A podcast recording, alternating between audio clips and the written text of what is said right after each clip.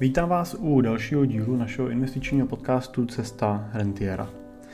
Eh, máme tady prázdniny, jsou v plném proudu a tak bych rád eh, dneska mluvil o tom, eh, jak si ten život, jak ten život nejenom trávit vyděláváním peněz a zhodnocováním peněz, ale jak si ho taky užít. A chtěl bych mluvit o tom, co vídám občas u klientů, ale konec konců i u sebe, a to je konflikt našeho vnitřního a vnějšího světa. Moje jméno je Jiří Cimpel a jsem privátní investiční poradce, wealth manager a takový sparring partner pro naše klienty a investory, který směřují k rentě a následně jim pomáháme samozřejmě tu rentu si taky užít a čerpat tak, aby jim nikdy nedošla. A no, vlastně k tomu užívání si a čerpání té renty prostě přirozeně patří to, že je potřeba si ten majetek být schopný taky užít a najít ty způsoby, jak z něj ty benefity získávat zpátky.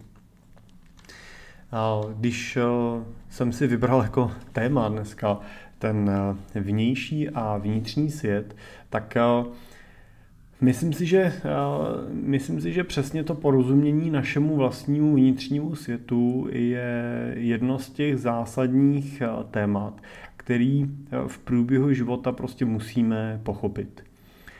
Já vídám samozřejmě spoustu mladých lidí a a není to zase tak strašně dávno, ještě sám u sebe si vzpomínám na tu dobu, kdy jsem byl takový ten klasický mladík, a řekl bych, že to období mládí, takový ten věk těch, nevím kolik, 20, 25, 30 let, tak je často spojený s určitým, poci, určitým pocitem neumilnosti.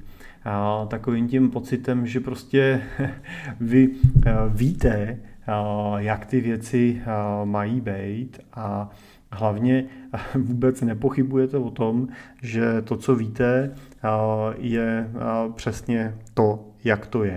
Prostě, že ty vaše pocity přesně odpovídají té realitě.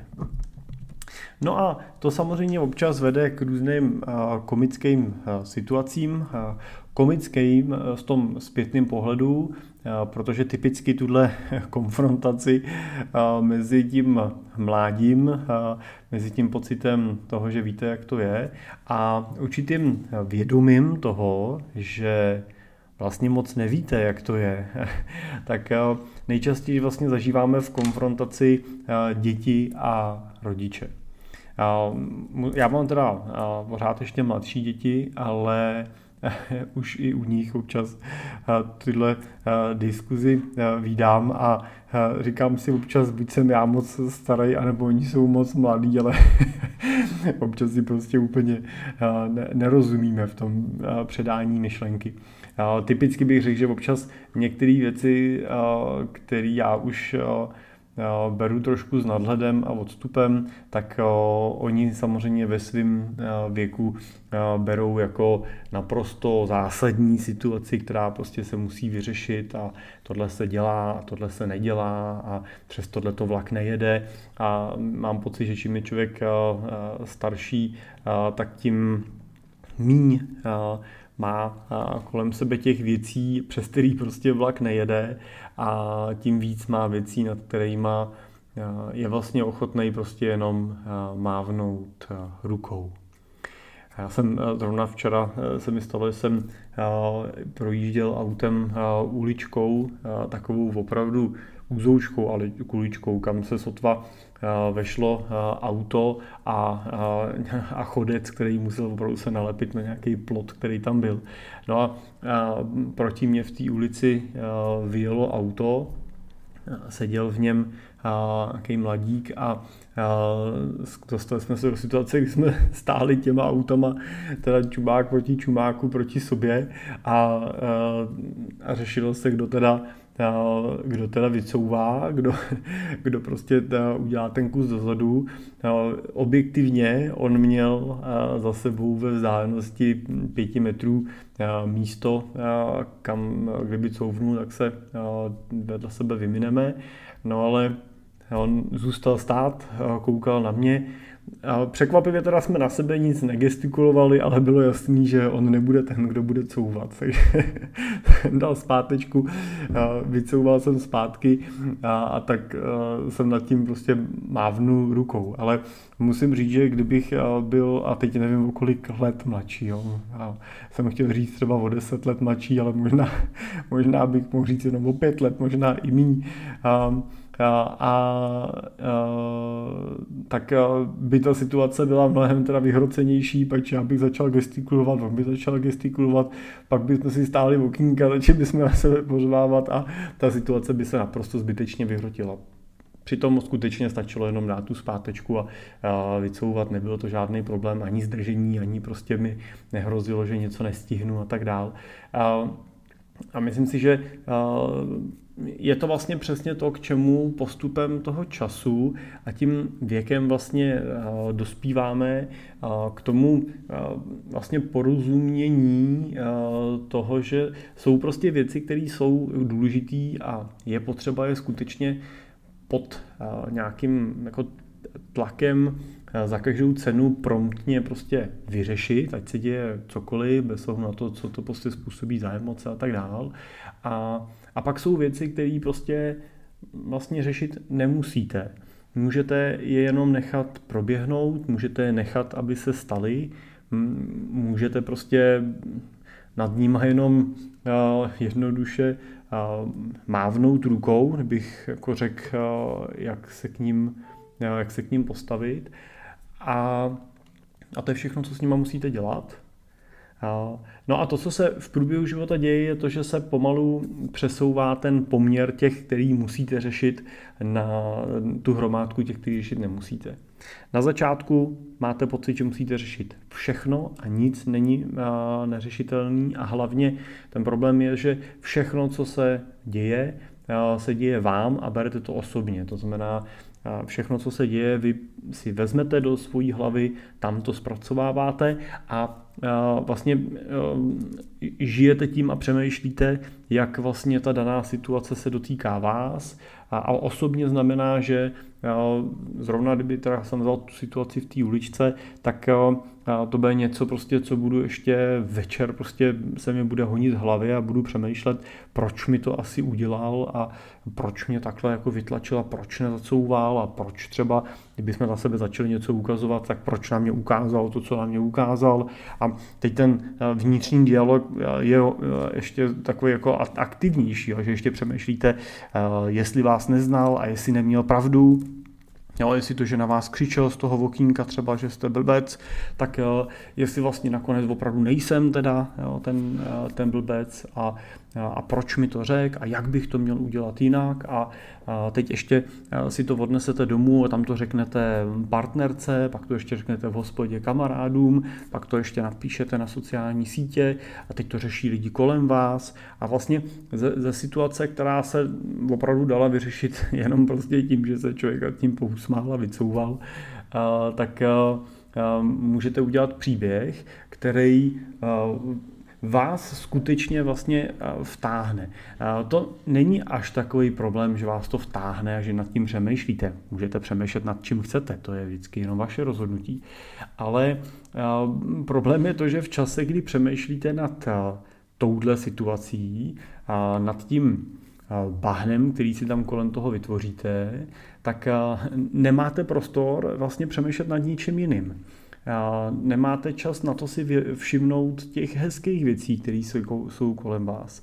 A já jsem zrovna tou uličkou eh, jel eh, vyzvednout eh, dítě, který byl na nějaký školní akci a asi bych tam prostě případně, kdybych se nechal strachnout, prostě přijel naštvaný, prostě plný emocí a rozhodně bych nebyl schopný vlastně nějakým způsobem vnímat tu situaci a užít si to, kde to dítě bylo a pobavit se s dalšíma rodičema a pobavit se s učitelkou, vyslechnout eh, to dítě, to, co vlastně prožilo, to, co tam dělalo a třeba tam s ním vlastně strávit nějaký čas ještě vlastně na tom místě, protože nebyli ve škole, tak strávit nějaký čas vlastně v tom, v tom prostoru a v tom, v tom čase jenom prostě tím, že si to užijete. To, toho bych určitě nebyl schopný ve chvíli, kdyby mě a, ta situace, vlastně, která nastala, a, strhla, kdyby mě pohltila, kdyby mě do toho zatáhla. A tohle je hrozně důležité si uvědomit, že je to vlastně jenom otázka volby. Máte právo se rozhodnout, jestli se tu situací necháte a nebo nenecháte rozčílit, jestli si ji necháte pustit do té svojí hlavy, jestli se budete zabývat tou danou situací dál. A to si myslím, že taky je strašně důležité si uvědomit, že to, že tam nikoho prostě z toho okýnka v tom autě vyhlásím a, a že si tam budeme na sebe gestikulovat a tak dál, tak že vlastně v principu tomu člověku je úplně jedno. On vás potom vymine, vy nebo on, prostě někdo z vás stejně musí jako vycouvat, nemá to jiný řešení, tak někdo z vás prostě vycouvá, on odjede a pokud je trochu rozumný, tak je mu úplně ukradený, že jste tam na sebe něco gestikulovali a pokřikovali.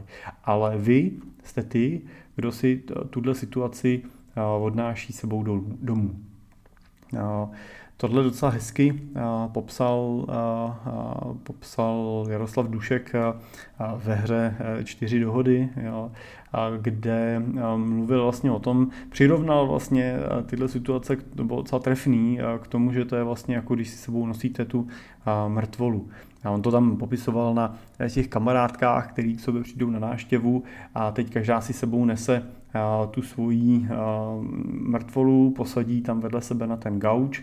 A teď ona už je trošku cítit, už trošku zapáchá, už není moc pěkná, ale a ona o ní pořád vypráví. Jo? Pořád popisuje, podívej se, co se mi tady stalo a takováhle situace a, a takhle mě to trápí a furt nad tím přemýšlím a, a teď jsem jí potkala a zase jsme se na sebe moc netvářili a vlastně furt vlastně to jako přiživuje tu situaci. Teď, když ta druhá kamarádka má taky svoji mrtvou, tak je tam posadí vedle sebe, ukazují si je, prohlížejí si je. No Říká se, že uh, inteligentní lidi uh, mluví o, uh, o životě, mluví o, o sobě, mluví o tom, jak oni sami jako život třeba prožívají a co prožívají. A ty neúplně inteligentní lidi tak prostě mluví o ostatních. A to je vlastně ten případ s těma mrtvolama. Je to prostě o tom, že vy si vezmete do toho života tu událost, tu, co vám někdo udělal, něco vám, to, něco vám proved, dopustil se na vás nějaký křivdy a nespravedlnosti a tuhle situaci potom prožíváte, tuhle situaci a vy ji prožíváte pořád do kolečka, protože vlastně si ji pořád vracíte, dramatizujete se ji a, a, a řešíte. A, a tohle je dobrý si uvědomit, že to v životě mít nemusíte a že to do toho života prostě nepotřebujete. A moje pozorování při práci s budoucíma rentierama a rentierama eh, je to, že eh, v, v tom prostě, a když to, když to k něčemu jako dáme, tak je to třeba k tomu času a věku, tak prostě v tom mladším věku máme tu tendenci tyhle věci dramatizovat a brát si osobně mnohem víc, než eh, když je nám víc, a teď víc eh, nám může být počtem kalendářních let, a nebo nám může být víc eh, třeba zážitkama, prožitkama, zkušenostma, životním postojem. Prostě tím, čím jsme, a tak možná bych mohl říkat ne víc, ale čím jsme v průběhu toho života moudřejší, já, já to schválně říkám takhle, protože bohužel samozřejmě, a určitě jste viděli že jsem v okolí nikoho, kdo je takový zastydlej, jo.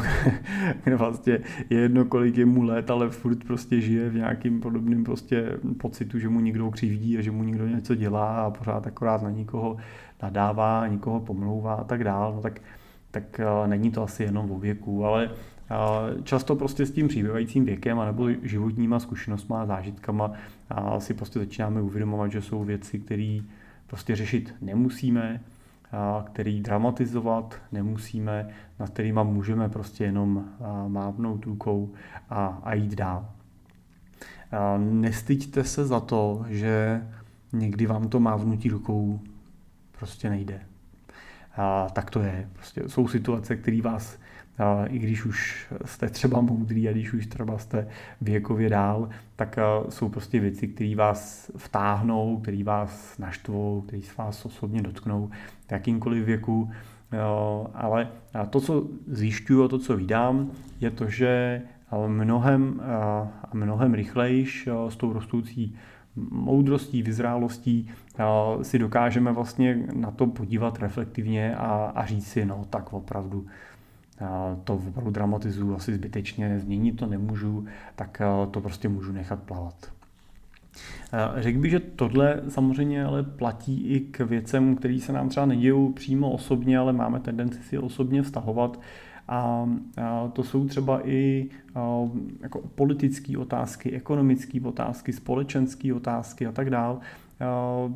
Já vídám řadu lidí, kteří se nechají potom vyloženě jako trápit třeba televizníma novinama, jo, kde prostě, když to poslouchám prostě některé rozhovory a vidím, jak se lidi dokážou jako osobně úplně jako zaangažovat do toho, že někde nějaký politik něco, nebo samozřejmě do různých válečných konfliktů a tak dál, tak já neříkám, že máme být netečný, to v žádném případě, ale ta moje emoce, ten můj hněv, vztek nebo zoufalství, tu situaci jako takovou, pokud se jedná o něco, co nemůžu přímo ovlivnit, tak ono jí to nezmění, ono se jí to nedotkne, on prostě se ten růst nestáhne, protože mě to večer trápí a nemůžu spát. Já samozřejmě můžu udělat nějaký objektivní akce k tomu, abych tu situaci pomohl řešit v rámci svých možností, můžu poslat peníze, můžu poslat v oblečení, můžu poskytnout pomoc uprchlíků, můžu k tomu něco napsat, můžu k tomu něco říct. To, to, to všechno určitě jsou věci, které můžou, když to udělá dostatečný počet lidí, něco změnit a má smysl tyhle věci dělat. Ale nejsem si úplně jistý, že má smysl se tím jako vnitřně užírat a trápit, protože tím opravdu nic nezměníte. Já mám takovou svoji osobní zkušenost, ta je nepolitická a neválečná, toho pohledu na ten vnitřní svět a to vnitřní trápení, který si dokážeme vytvářet a dělat si z něj takovou svoji vlastní past.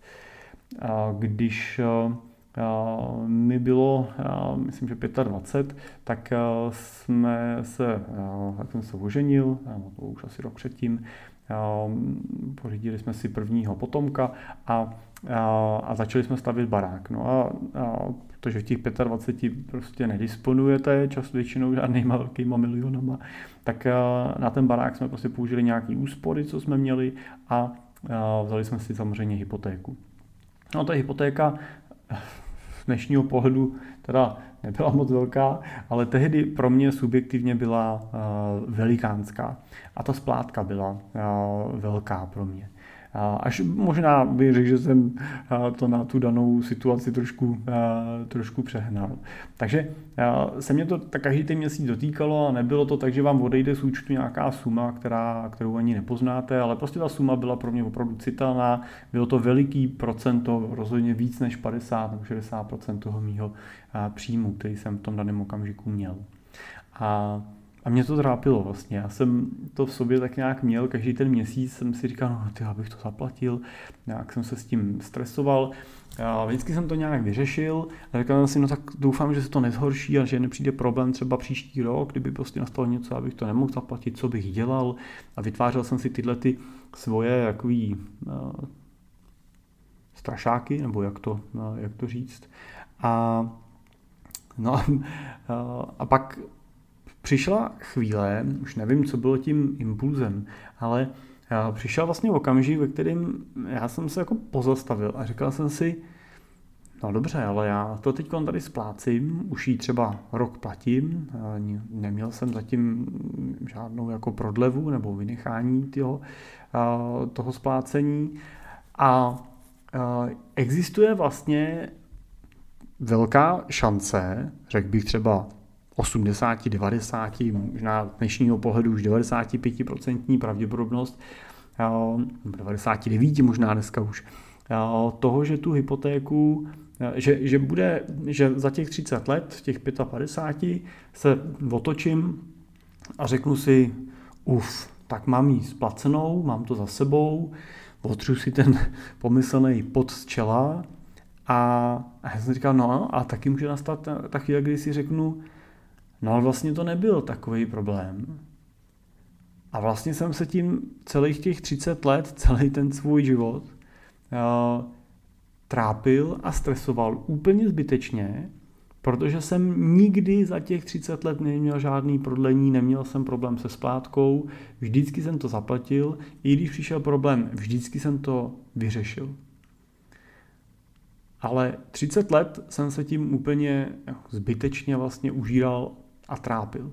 No a to mě vedlo k otázce, kterou jsem si položil, a to bylo, co by se vlastně stalo, kdybych to nemohl zaplatit? Jak bych to vyřešil?